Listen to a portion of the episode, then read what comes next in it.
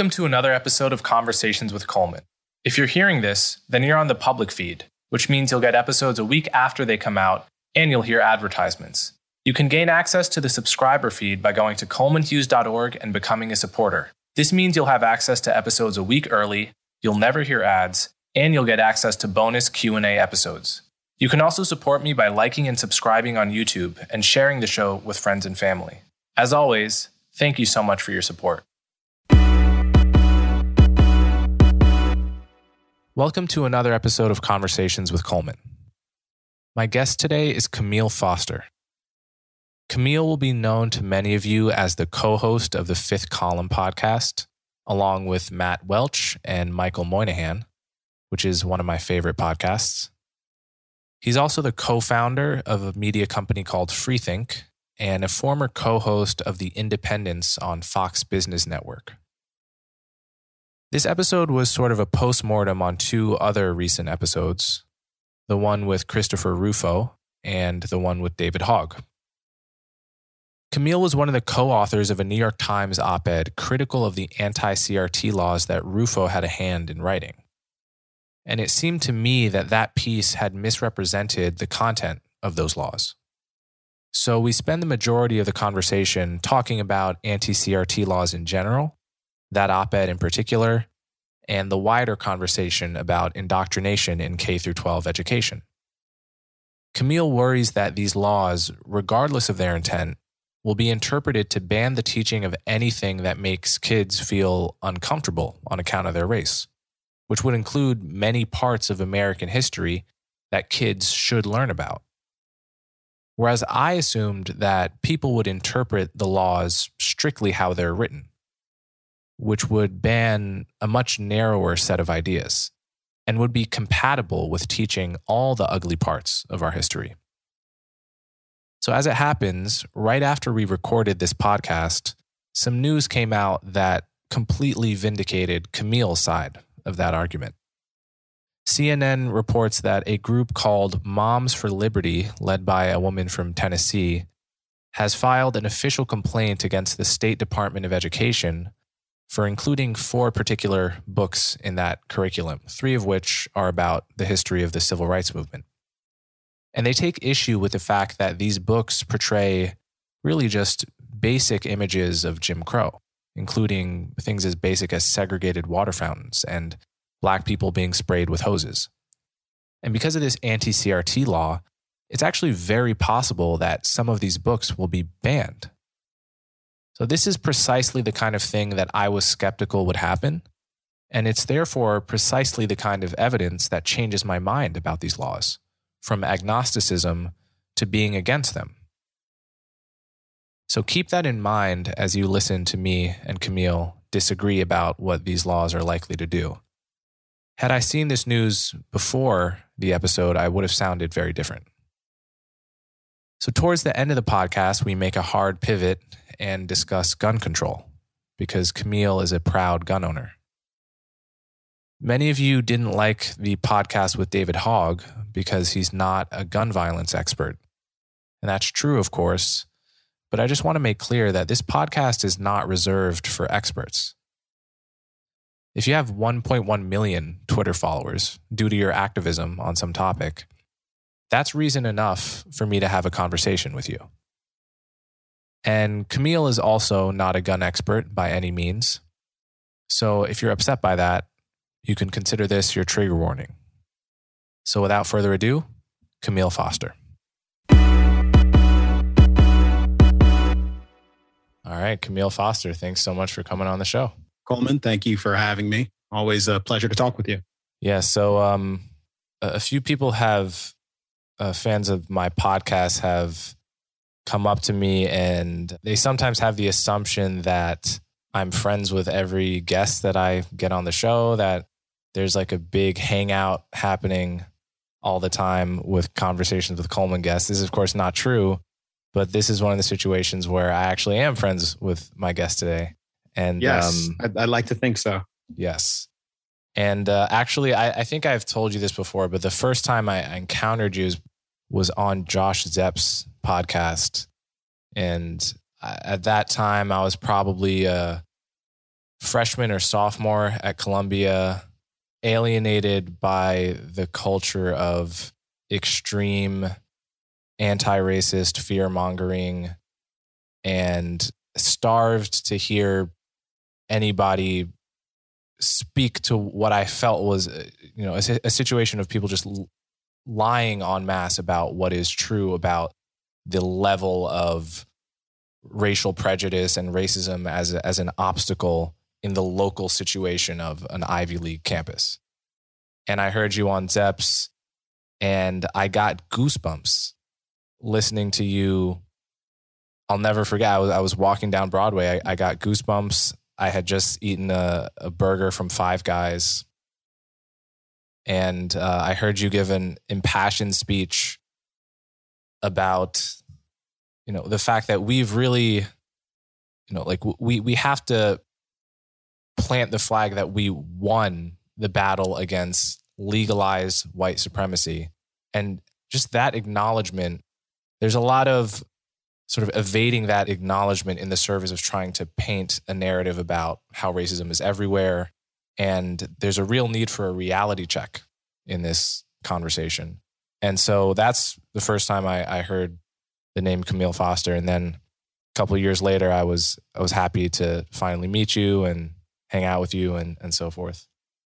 Well, I I love that story um, because one, it just it gives me hope that this stuff that we do, talking about ideas in public, is consequential and meaningful to people, and it's important to get those reminders occasionally, mm-hmm. like the notes that we get from people who listen to the show, who sort of share stories that are kind of like that is phenomenal. But also just really heartened because I've just been so impressed and thrilled and one just delighted to know you personally um, but to just watch your kind of intellectual progression and development and i i distinctly remember our first meeting um, where we mm-hmm. were having lunch or breakfast i think in, near my office in union square i think at the time mm-hmm. and i remember going into that lunch thinking man i'm just this this kid i'm going to bring him under my wing and i just i cannot wait to help nurture him and I left that first meeting thinking to myself, oh, oh wow, like we like we're partners. There are things that I can learn from him.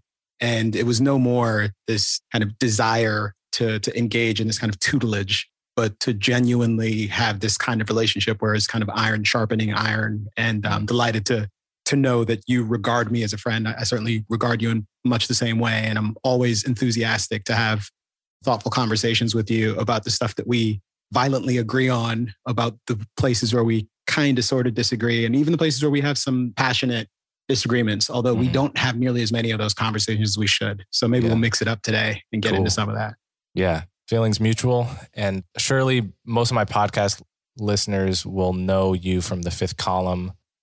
I assume there's a lot of overlap in our audience um, i would hope so. Yeah. Yeah so that that's on the off chance that you're listening to this but don't know that Camille has one of the most engaging and interesting podcasts out there right now that you know like this this is a podcast you know my podcast is one hopefully people find it valuable yours is one that people will find it valuable on all the same topics you're going to find here but it also just feels like you're hanging out and drinking with your friends which is an added bonus to me and it, it's an interesting thing where sometimes I feel like I hang out with you more than you hang out with me because I listen to the fifth column.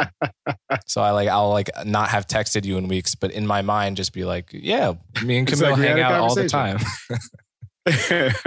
it's the, it's one of the odd things about doing this thing that we do. Like we have relationships with people. I like you said that like like relatively like Tony close. Soprano talks about the mob. You know this this thing that this, we do. This thing of us. This thing of us.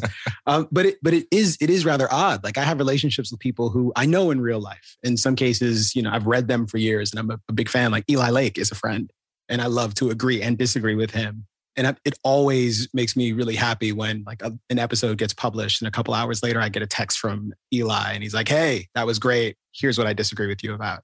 It's it's it's great to have those relationships. It also kind of weird you out when you meet someone for the first time and the relationship is like very intimate in one direction because they've heard you talk about things and in some cases share very personal things mm. and you don't know them yet but again, it's one of those things where you're able to build these communities, um, and I think that's pretty phenomenal. It's it's actually the really wonderful thing about the moment that we find ourselves in, where we've all got these weird studio setups in our homes or offices with lights and all kinds of other stuff.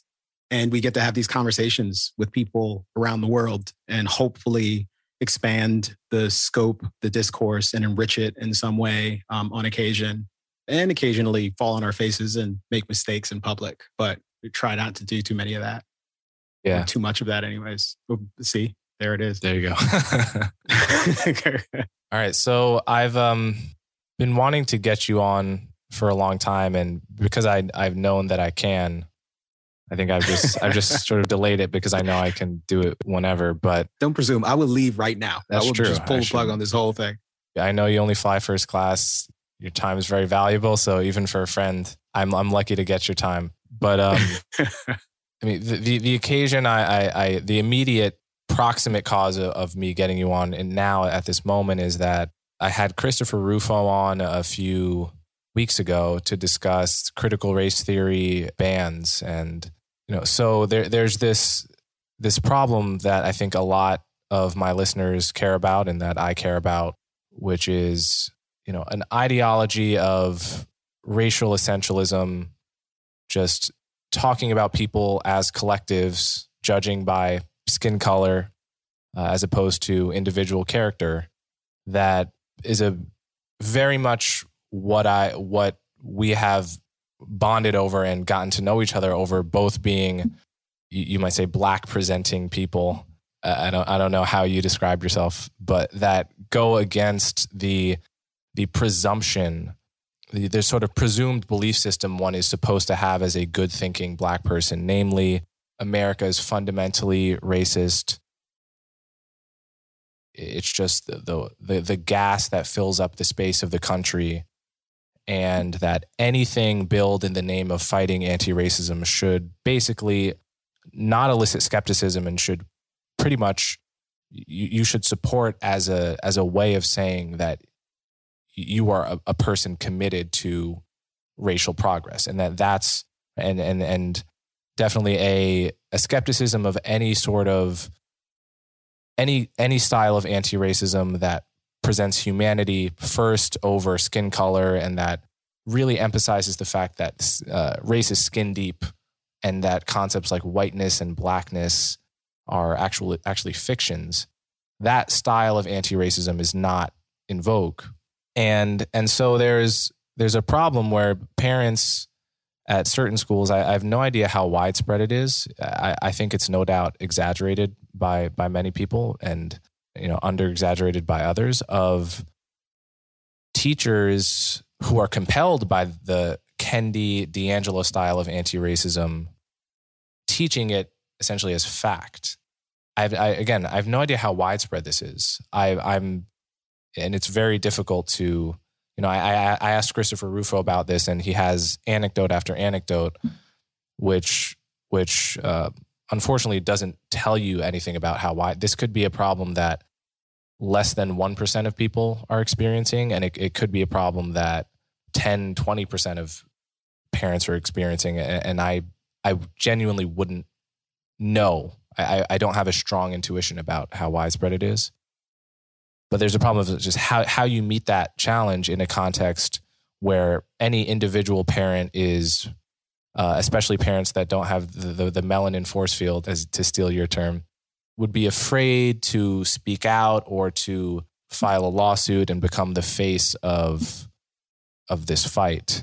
So you, you wrote an op-ed about this, and maybe you could just go go back to square one and, and talk about how you think about this problem in general and ways of combating it, including these these laws that have cropped up?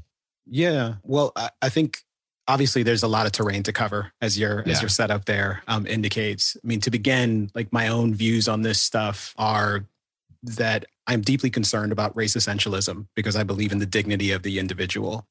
And I believe that in general, when it comes to matters of public policy, uh, when it comes to our ability to understand complex societal phenomena.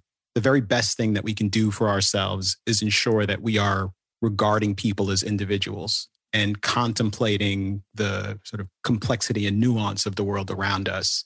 And one of the worst things that we can do for ourselves is allow race to distract us, to obscure the truth, to not recognize it for the abstraction that it is and the various ways that it can kind of distort our perception.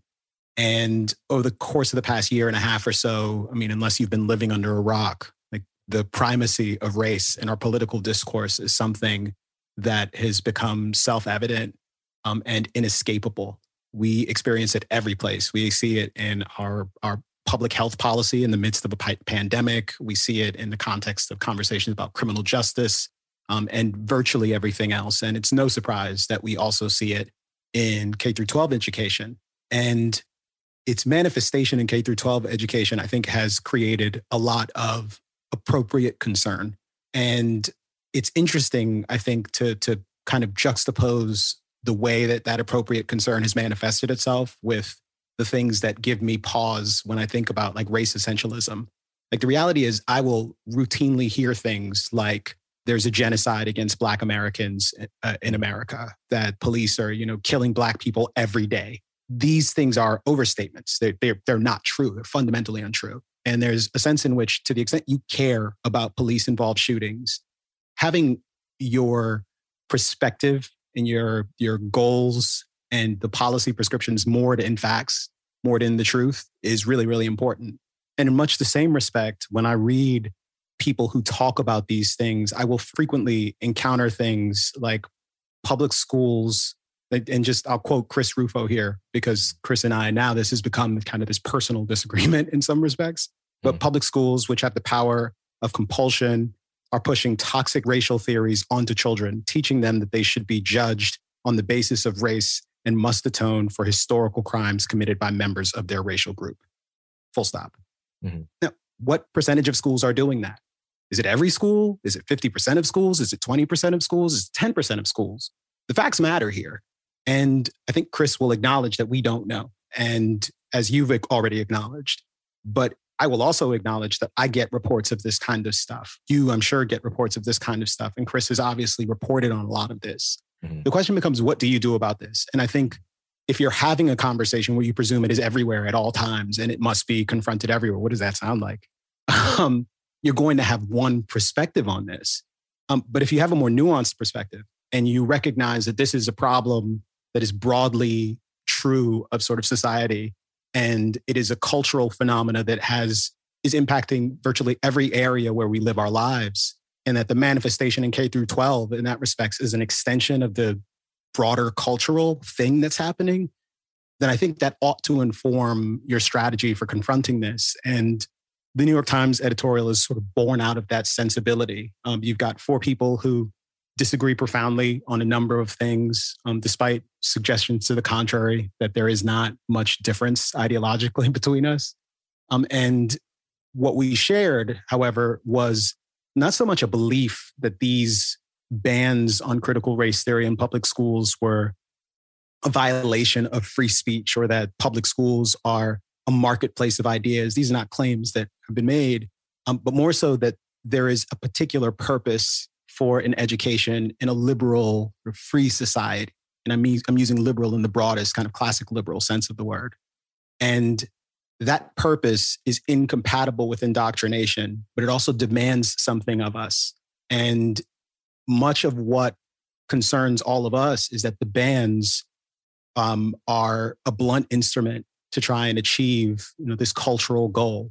And in being a blunt instrument, are likely to have a lot of unintended consequences and that a better goal for addressing genuine concerns that people have. And the piece does not suggest that there aren't genuine concerns. It suggests that we have a difference of perspective on what these concerns might be.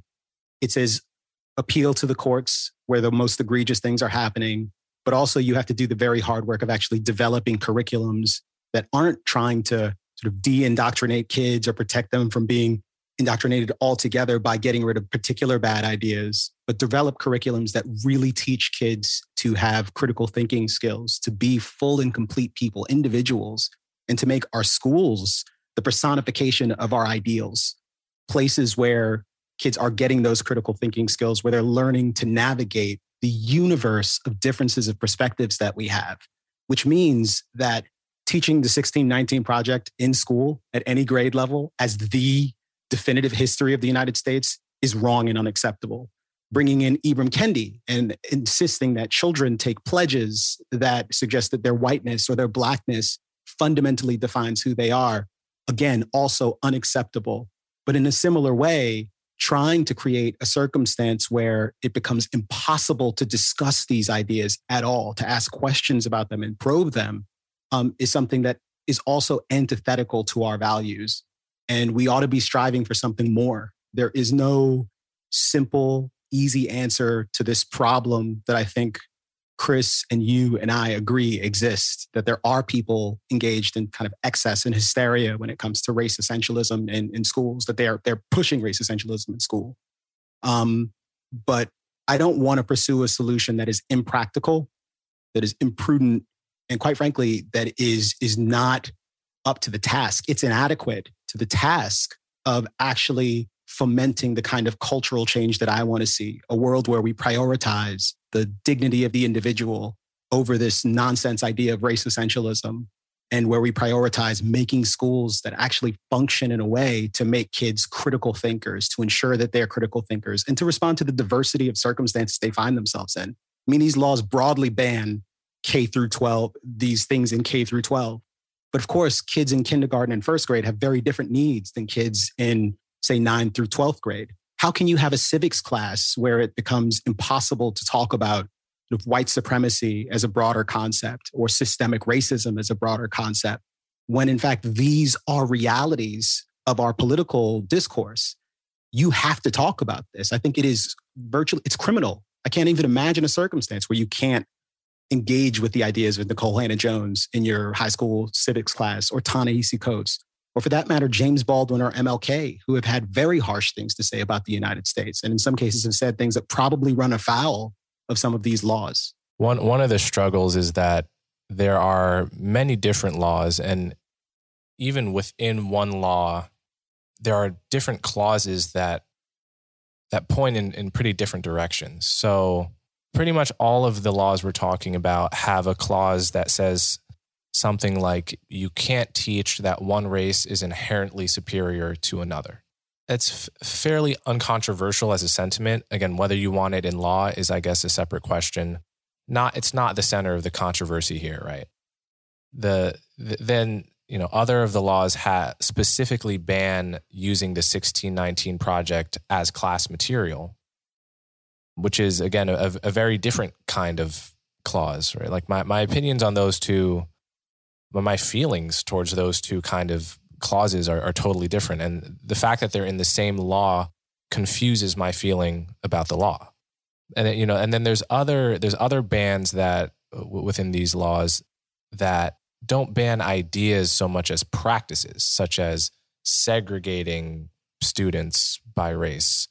And, and then there's there's others that ban ideas that I'm just seem pretty ridiculous to ban. So, like for instance, the idea that a meritocracy is racist or oppressive right is um you know I, it's not my belief system i don't think meritocracy is inherently racist or oppressive but the notion that you couldn't teach that um, or or couldn't explore that as one of you know many options seems like that seems in particular vague to an extent that would rule out a lot of I you know vaguely left wing ideas that aren't crazy, right? And and, and aren't more importantly aren't directed at individual students. Right? Like the the the parts of these laws that um, that I really I can totally see how they they would be useful are things that prohibit a teacher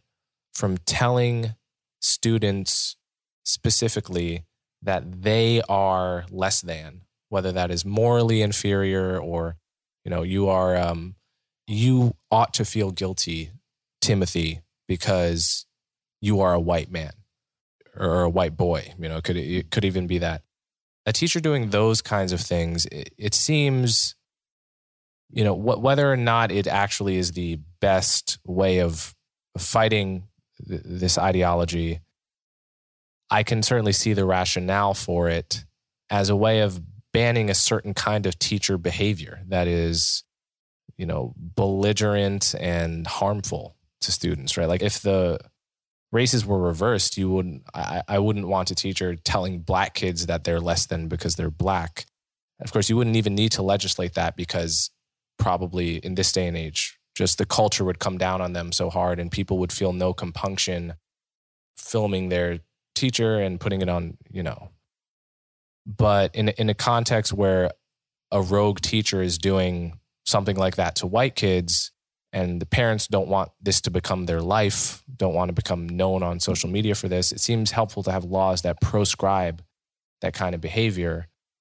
But then mixed in with that is, is a ban on certain texts, 1619 Project, a ban on certain ideas, such as that the US is systemically racist. Again, something I disagree with.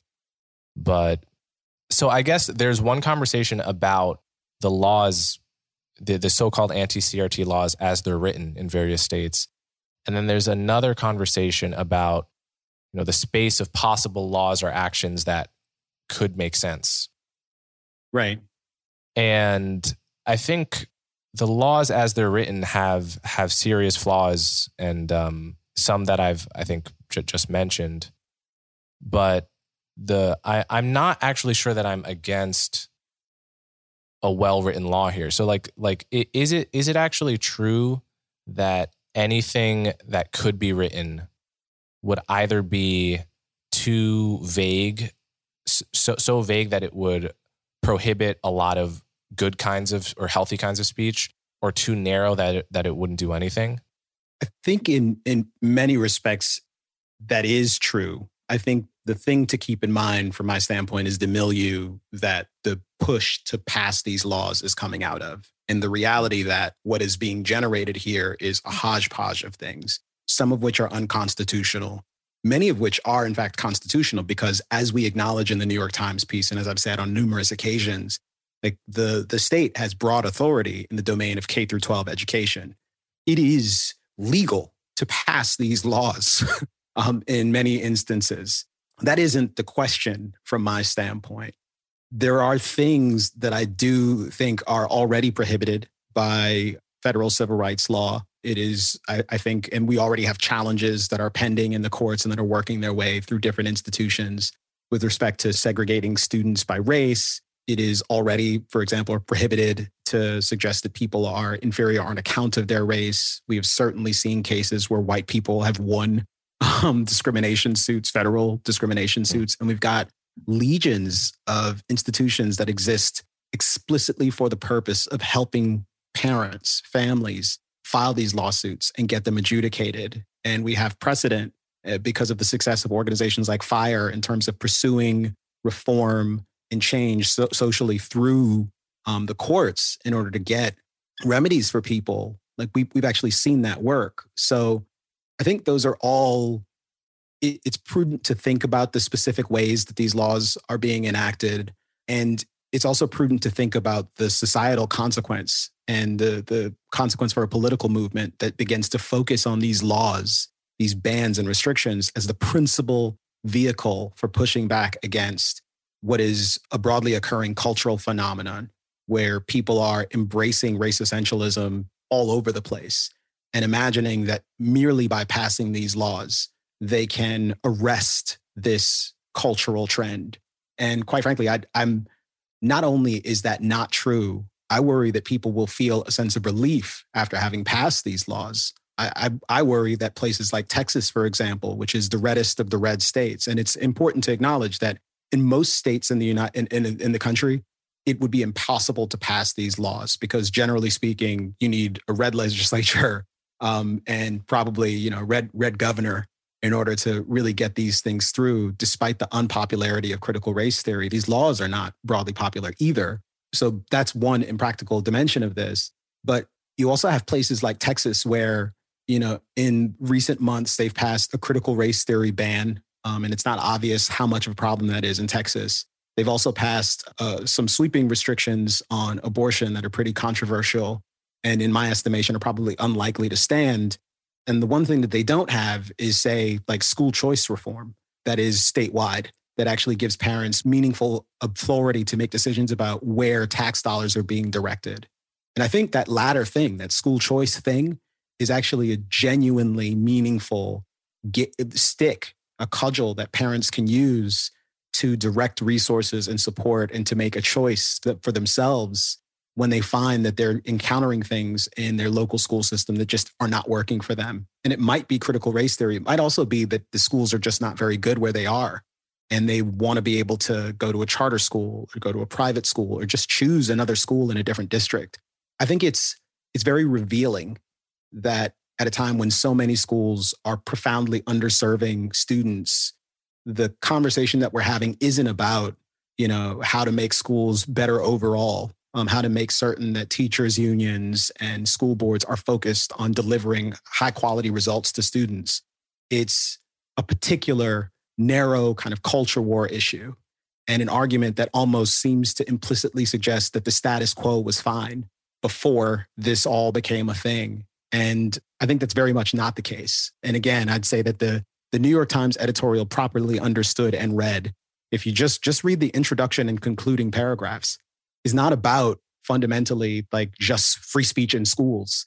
It is about a call to action, an actual assertion that what we need is a better approach to education, one that is in line with our values as a free society, and one that respects the dignity of individual students and understands that they're being entrusted with the stewardship of our society eventually. And we ought to act accordingly. We ought to give them the education that they deserve. And I think a lot of the, you know, very unfortunate, quite frankly, like personal, like feuding that's erupted out of this. I think the very narrow conversation about critical race theory, you're you're either for bans or you're for critical race theory. I think it's absurd. I think it's a false dichotomy, um, and it it it evades a lot of the really important challenges that have been brought up with respect to how likely these bills are to succeed, and with respect to the very to the numerous alternatives to banning ideas or trying to ban ideas um, that are on on offer for people who are genuinely concerned about this stuff. Yeah. So I mean, one one thing I've thought about relevant to this is is the you know in this case it's it's the constitutional separation of church and state which the you know the court has multiple times ruled that you can't teach creationism as science although you you can teach it in other contexts and you know i imagine you know, what if the constitution just didn't have that clause and we had to reinvent it uh, you know, as state law. I think it it would probably be easier because it's in in the context of biology, it's easier to I would imagine it's easier to write laws banning specific concepts just because history and sociology are messy and less precise than biology and physics it would probably be even easier because it's as, as hard a science as it as it gets. Yeah.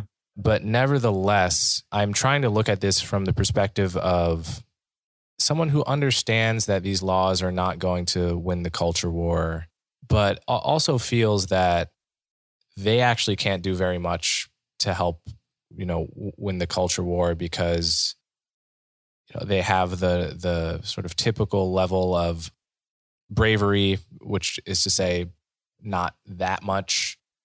They don't particularly want to become you know they, they don't ha- they're not like me and you they ha- they don't have platforms and sort of don't want to be known for spearheading a, a criticism of even a well considered criticism of, of critical race theory. And they understand that the laws are not you know they may not do all that much may have only a small effect but nevertheless support well written laws eh, with the intent of keeping indoctrination out of keeping a specific kind of indoctrination out of out of public schools in the same way that I think I'm pr- pretty happy that you can't teach you know intelligent design. So is there is there a more limited case like no and this in your your point about that this is a part of the culture is is well taken and it's a point that I made to Rufus like this is you cannot legislate away a what is essentially a war of ideas in the culture that's been percolating and and for decades and, and exploding in recent years right? You can't uh, it, it, just doesn't work like that. And I, I even made the analogy of you know even with religion and, and atheism i think I, I wonder if you would agree with this that during the era of the the new atheists and the the explosion during really the Bush and, and, and early Obama years, the explosion of online material and debates with Hitch and Sam Harris and Daniel Dennett and and Richard Dawkins and all the best-selling books. What what actually did more to push the um, the the culture towards secularism broadly? Probably all of that stuff and the, the, you know the millions of views that people just silently changing their mind watching content on YouTube, having conversations with their friends, in addition to the South Park and, and Family Guy, all of these shows that are kind of irreverent towards religion, right? Like all of that stuff in the culture, I, I would argue had a broader impact than the fact that you didn't get indoctrinated in, in public school. Nonetheless, can't you make an argument that even though it's not it's it's not going to win the culture war on this on this particular issue, it, like a well written version of it, I, I I'm not going to be against a narrow plan B just because it's it wouldn't make a good plan A. We can also have a conversation about how to in general improve American education and and all of the totally very valuable and important more important things that you were just talking about right? Right. Yeah. I mean, this is this is the challenge. I mean there's in an ideal world absolutely this narrow specific provision where you just pass essentially a state law that outlaws say the practice of splitting children up by race you know in their classrooms which i think again kind of mirrors the federal statute but that's fine. You focus on that. Is it actually possible to have this broader focus on the universe of other things that are also important, on the more fundamental, in my estimation, goal of improving the quality of education and recentering the individual in that process and making certain that we're focusing on developing and implementing curriculums and pedagogies that are consistent with our values and ideals is it actually likely that we're going to do both of those things we may I don't know that it's likely. Um, it might be possible, but at the moment, what's happening is there is a culture war. And it is a culture war that, in some cases, you know, you have people who describe themselves as conservatives talking about themselves, you know, defending particular values, but talking about this in like very like apocalyptic terms and placing at the center of their efforts this sensibility that we have to fight fire with fire I saw something yesterday um, that was making the rounds with a teacher um, in Iowa who was explaining that she has created a circumstance where she understands that the law prohibits her from teaching certain concepts. But one thing she'll do with her students, and I'm not sure what age they are, is sort of present to them this law that is on the books now and review it with them and make clear to them that, you know, she can't talk about these things, but you know the students themselves are allowed to ask questions, and they do ask questions, and they do have conversations about this.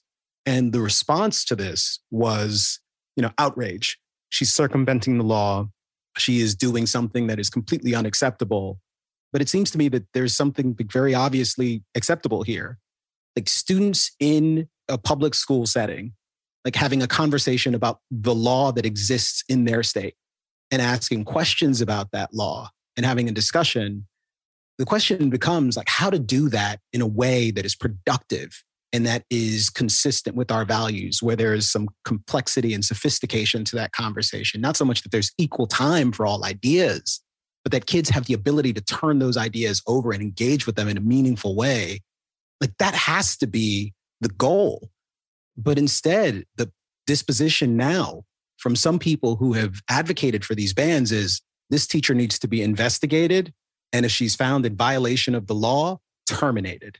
It's the uncertainty and the hostility that is inculcated into the system by bans as a methodology for trying to improve and safeguard kids in this way broadly speaking that that's the principal instrument here that i think is actually a huge part of the problem and at a time when our political disagreements and sort of sensitivities are very very heightened at, at, a, at a serious peak um, i think it's worthwhile to have people that are insisting that perhaps at the margins that we try harder to do the very difficult work. And I don't pretend that it's easy, but the difficult work of forging new curriculums that actually meet our goals, of forging avenues for us to have serious conversations about these real issues that aren't going away, um, as opposed to imagining that we can bludgeon our opponents to death, that we can beat them out of the system, that we can just close them out altogether,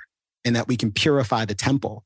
That is I mean, there's just a, a zealotry and kind of a reactionary, a reactionary nature to that that is anathema to traditional conservative values, which were all about you know a healthy skepticism of state power and depends instead on prohibitions to safeguard us. And I, I think the analogy to um, you know evolution in public schools and creationism in public schools is a good one, but it's worth remembering that those debates began not with you know people trying to prohibit creationism in public schools but with people trying to outlaw evolution in public schools um, and it's worth keeping in mind that that's where this began and the reason that we don't do this is because evolution is a, a fundamental scientific concept that has particular implications for a broad cross section of the sciences critical race theory on the other hand is a, a, a bizarre kind of daunting patchwork of ideas it's a spectrum of things and not any one thing. And prohibiting it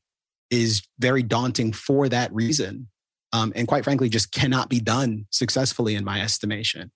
And maybe, you know, closing closing point. You know, it's it's funny. I've had conversations. The, the New York Times editorial does not take aim at anyone in particular. The New York Times editorial does not denigrate the concerns of parents who are finding themselves facing these really contentious issues in in K through 12 settings, it acknowledges that these issues exist and it lays out I think a meaningful game plan for trying to get things done here and you know while we've been castigated in a number of ways and it's been asserted that we've misrepresented the legislation and that's been asserted forcefully I actually heard it was asserted here uh, on this podcast yeah yeah yeah I think I think the reality is what we tried to do there um, in it. And I think my my good friend David French on a recent episode of the Fifth Column, which folks can go back and listen to in their entirety, and they should if they're like genuinely interested in what the other side of this conversation or, or argument is. David has acknowledged that the piece probably should have included particular phrase um, that made it clear that what we were talking about wasn't the specific letter of the law, but the actual implications of the law. Mm. That the reality is that even when you are saying that you know the law that parents or i'm sorry that teachers should not um, be instructing students that they should feel shame on a as a consequence of their race or that particular concepts shouldn't be introduced in the classroom setting that make them feel shame as a consequence of their race. The reality is that this should as a function of the way the law is necessarily going to be interpreted and the way that parents will interact with it becomes a may or a could because there are going to be differences of perspectives here. There's going to be uncertainty and ambiguity in the implementation and the execution and the prosecution of these cases. Yeah, I'm curious um, about that because that that was the um that was the main source of confusion for me reading reading mm-hmm. the op-ed and then reading the laws is the yeah the difference between you can't teach something that could lead, say, a white kid to feel guilty because he's white, and saying that you can't teach that white children should feel guilty. Right. Like that, that's the difference. From reading the op ed, I understood that the law said the first thing. And from reading the law, I understood that the law said the second thing. And the difference between those seemed cleaner to me than I think it, it does to, to you in French because right I, and, and maybe really I'm, I'm more thinking, more to David because I'm not a lawyer. right, but to to me, and and I'm not a lawyer either, and I know he's dealing with um the practical consequences of vaguely written laws, which is mm-hmm. at some level why lawyers exist and get paid so much is because there is a constant fight over anything where there's any sort of wiggle room or interpretation. And I've I've signed enough contracts to understand, you know, just how persnickety you should be with with language. But um and maybe that's really the the best case against that kind of law uh, or that kind of wording. But it does seem to me that there's, I mean, it's like just teaching the facts of slavery mm-hmm. could is enough to make a lot of white people feel guilty. For instance, right? Teaching the facts of the Holocaust is enough to make a lot of Germans feel guilty. Just the neutral, basic bullet point facts of it, and and so, but but actually, what what I the, the way it was phrased, I really understood from that op-ed that anything that could lead to that was being banned. It could lead to feelings of guilt. Right. And um, and I'd say that that's that's probably probably a bit of not even so much overstatement, but a lack of clarity on our part. And the reality, I think, is that when you have four people trying to write something together, um, and in some cases, like very different backgrounds and levels of expertise, um, the kind of precision of the language around that was something that I don't even know that we had a lengthy conversation about it. I think we had a corporately an understanding that what we're talking about here are the implications of the law as they're put into place. And quite frankly, like I was probably more concerned with the framing of the argument, like the presentation of two laws. I think we only get into two specific laws but in the same piece, we say these laws are meaningfully different from one another and yeah. in general are probably legal. The fundamental thing that the piece was about wasn't those laws, wasn't even the kind of individual inadequacy of any one of those laws. It was more on what kind of educational system do we want to have. And, you know, to the extent that's the conversation we're having, it's frustrating to me that the principal issue that's been disputed here is whether or not we misrepresented the law. Um, I mm-hmm. think that that is going to be a function of what actually ends up happening as things play out. And I think as they have played out with teachers um, finding themselves um, under investigation or even fired for doing things as and, it, and it's hard to say what happens in a lot of these cases because oh, yeah, you know, so it's a local school board. That is what I blanked out stuff. that I wanted to talk about yeah. more. So I, I'm fascinated by this case of, of the teacher.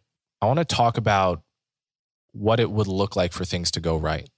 Because I totally agree. We want teachers to feel like to feel like they are allowed and and to even want to say words like white supremacy, systemic racism. We want te- responsible teachers to raise these topics with kids, right? Young enough that they are that they are cognitively able to understand them. I actually don't. I haven't thought about what age that would be. Right. But we want teachers to raise this and we want kids to think about them. And um, you know to the extent that any part of the laws are making teachers feel they can't do that then i'm i'm very much against that. But the it, it's interesting because you know the the laws and this again gets back to the problem of vagueness in, in legal language.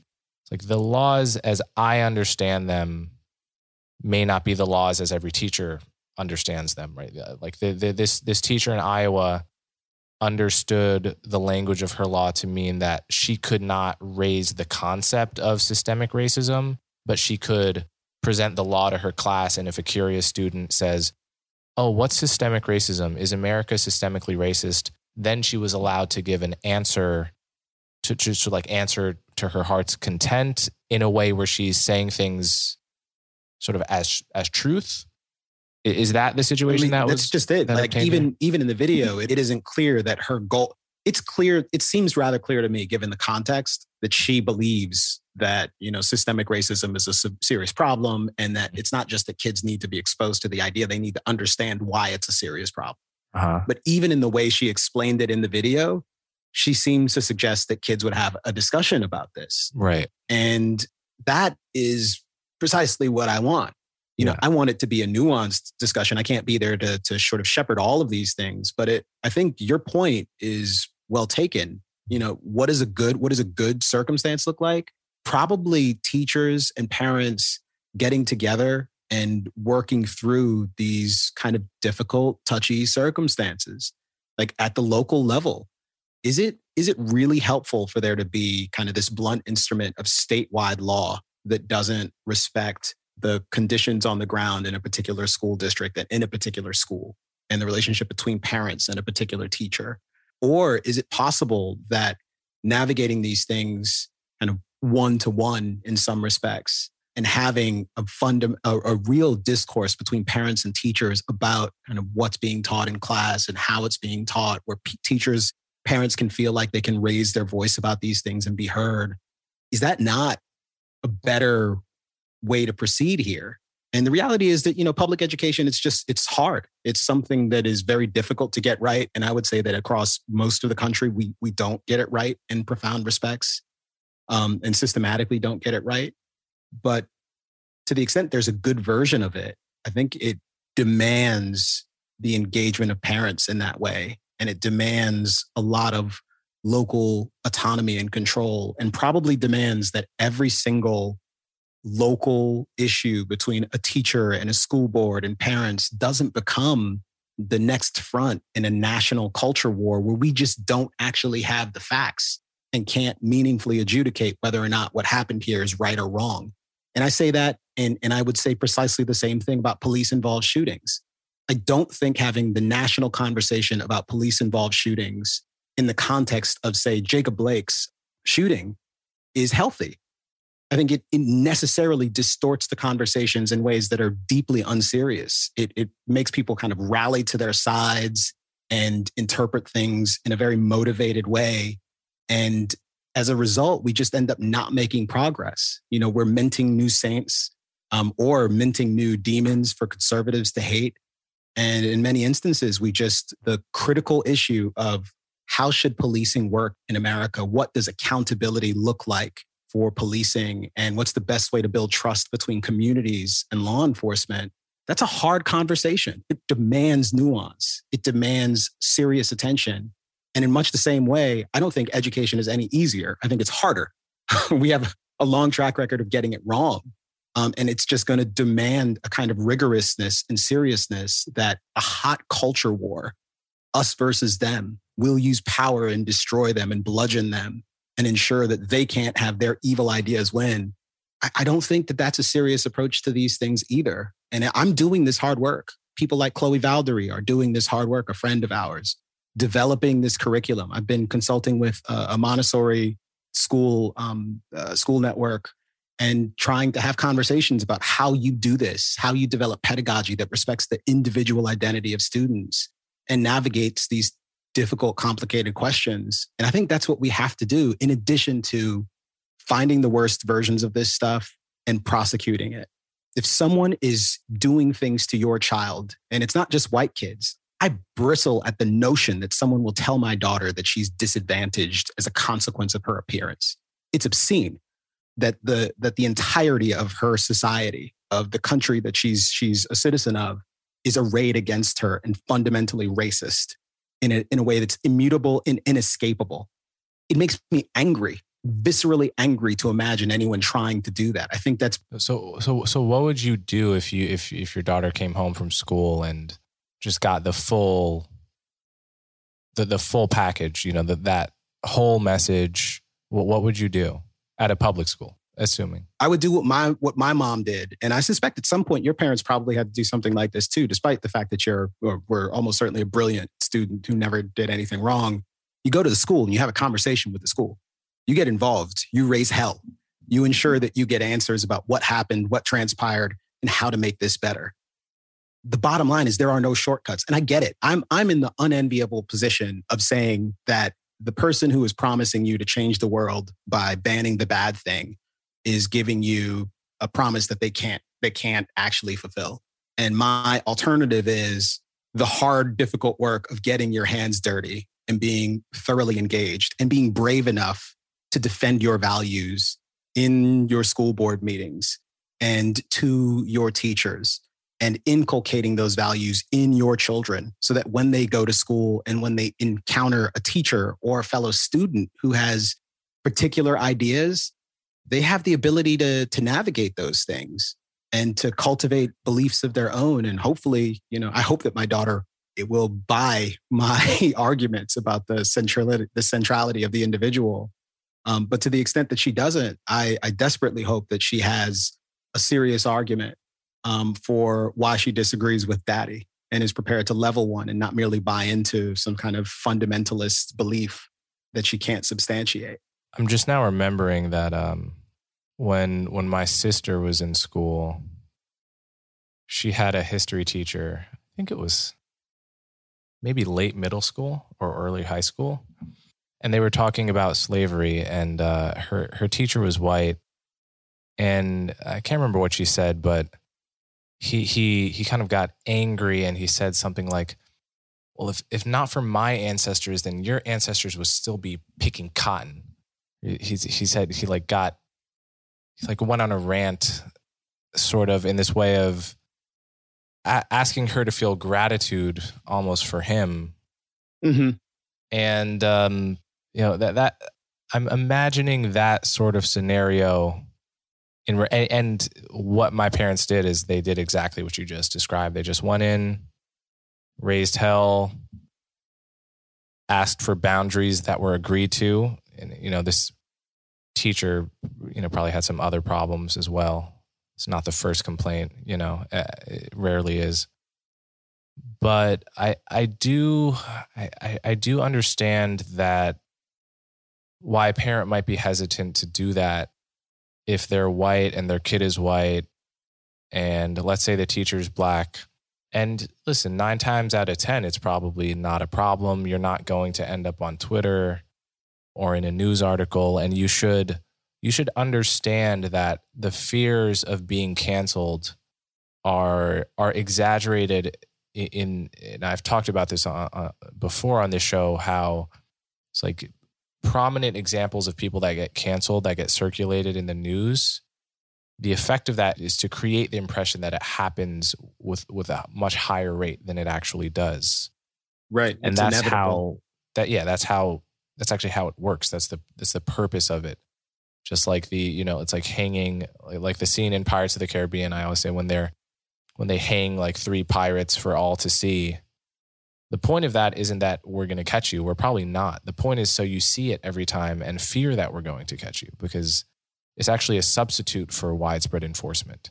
So I, I would tell totally, we should tell those success stories too. Yeah, absolutely, yeah, it's a pity that they don't they don't get as much traction. The, right. the Coinbase story, the Shopify story, yeah. the Chick fil A story. Like these are all companies that still exist and are thriving despite the yes. fact they've had to deal with some some of these cultural headwinds within their institutions. Um, and yeah, I, I, bravery and courage are important.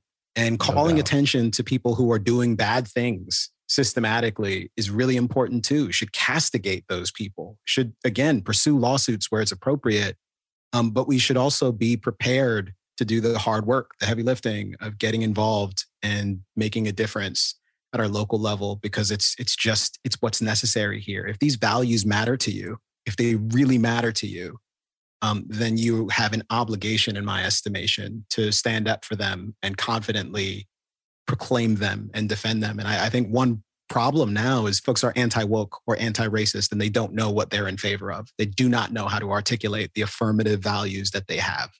And that is, I think, a very dangerous circumstance to find yourself in. All right. So I guess we can uh, we can leave this topic for now.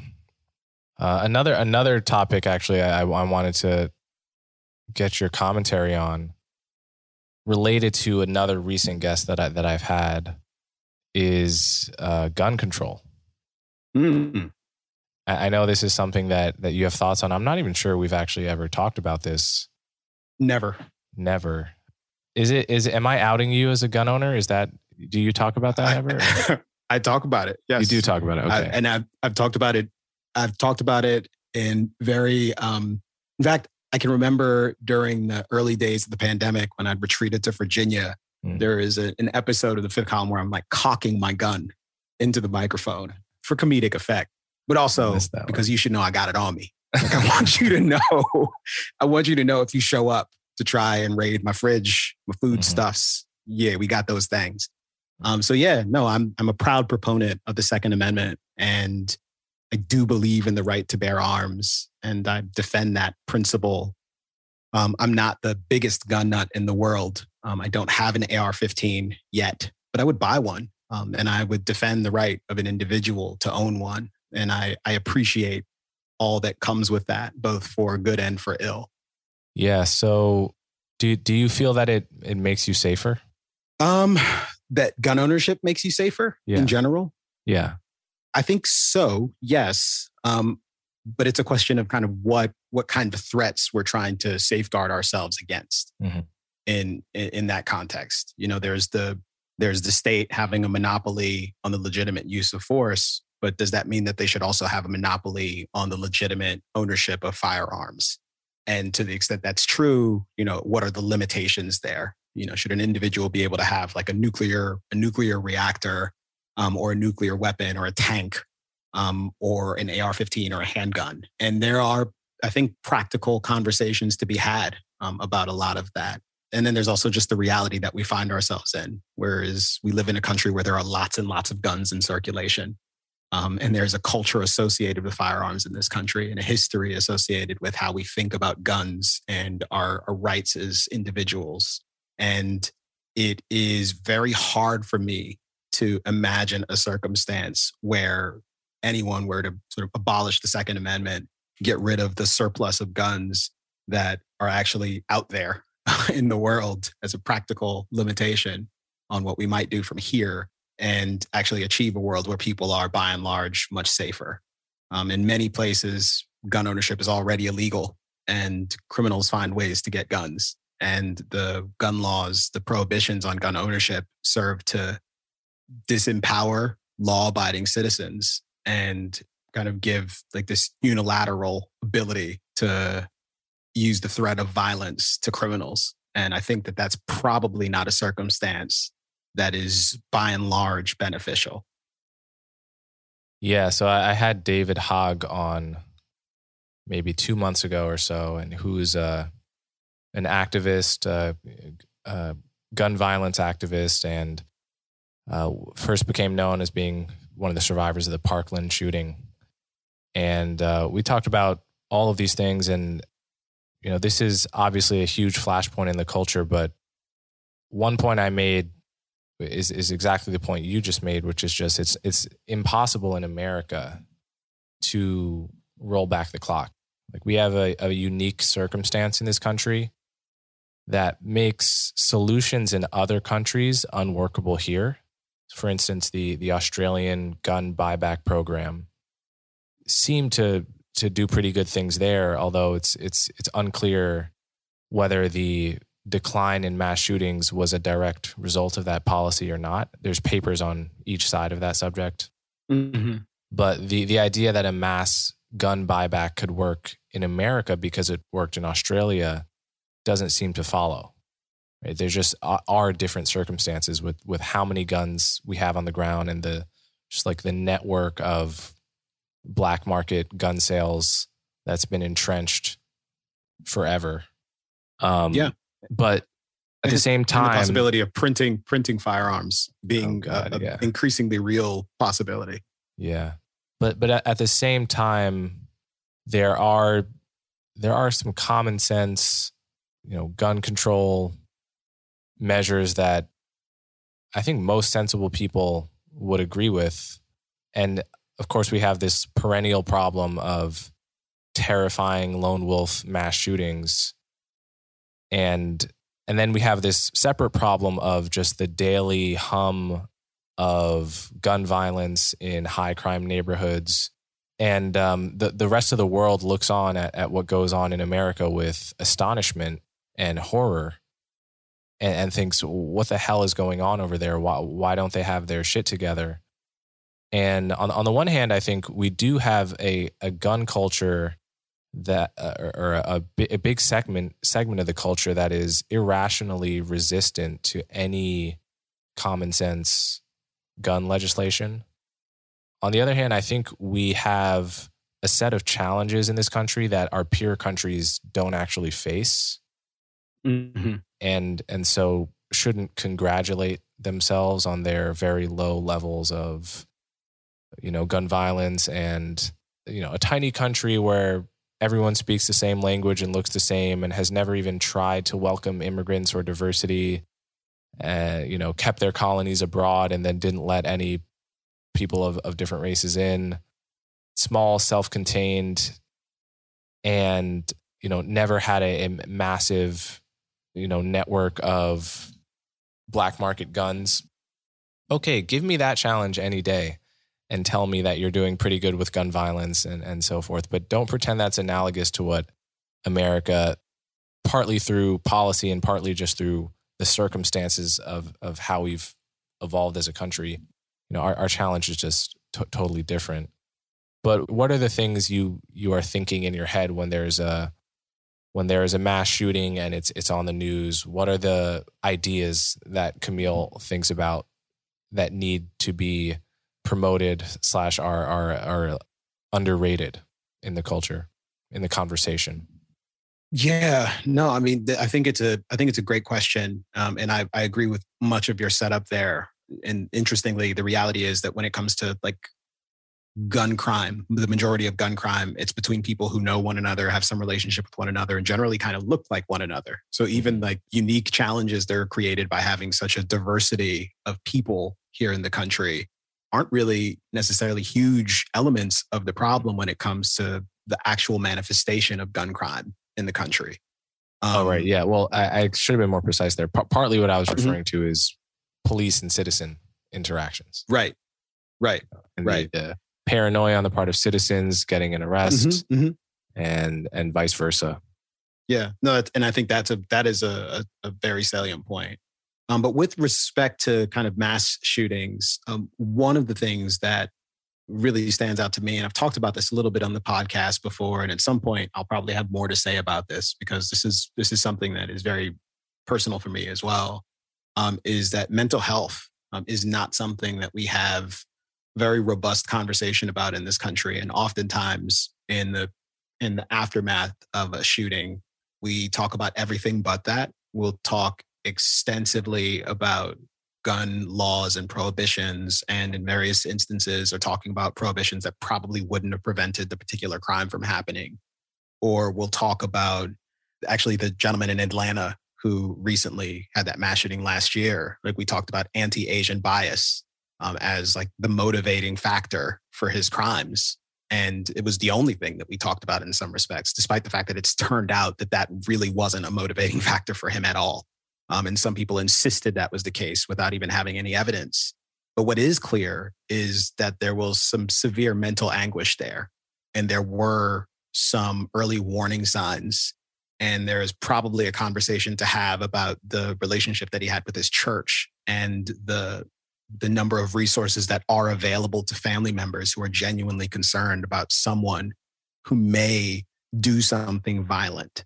And I think one of the things I'd really like to see us do in general is have a public conversation and discourse that acknowledges the challenges for families who have a family member who they fear might be a danger to themselves, might be a danger to others, and the complex range of emotions that individuals who find themselves in that circumstance have to deal with.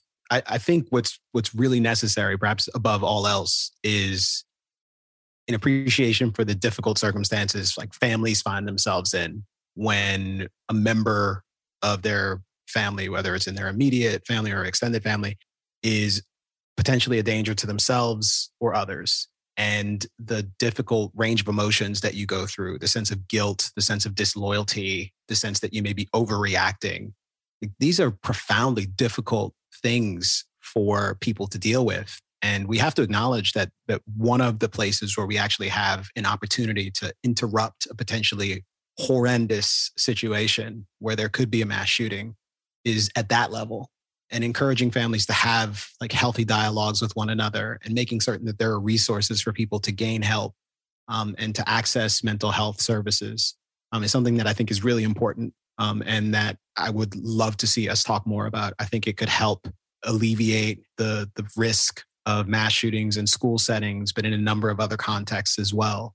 And it would also address what is another you know, fundamental source of violence in our society, which is just domestic violence um, broadly. We just need to be talking about these things more and do it in a more empathetic way, as opposed to a you know binary political like gun bans or no gun bans. And I think that's something that a lot of Americans can agree on. Um, that doesn't have that could, but doesn't necessarily have a lot of the same baggage around, say, restrictions on the kind of handgun you can have or restrictions on the kind of ammunition you can have or restrictions that require you know keeping lists of who can do things and who can't do things. Um, but it has the real i think potential to have a meaningful impact on the likelihood of these things happening. I'm seeing the common thread in our conversation here is you know, against brute force national or state bans of things and in favor mm-hmm. of localized face to face communication and problem solving at the at the source between people. That seems to be a common thread i'm seeing in in your thinking. Is that is that right? I'd i'd say so i i am i i'll out myself as a libertarian and an individualist and someone who believes that on average like we tend to get better outcomes when we're making decisions and we actually have the people who have local knowledge making those decisions and that oftentimes we get led astray um, or make errors when we try to make things too top down mm. um, and in the current moment we find ourselves in i think we also have a proclivity to make things you know just horrible things get lost to politics it, it becomes completely us versus them and it becomes all about the tribal warfare and the fact that we actually want solutions is lost to all of us. The fact that what we all want at bottom is a society where people have the capacity to meet their full potential and to to have something better for their children than they've had themselves.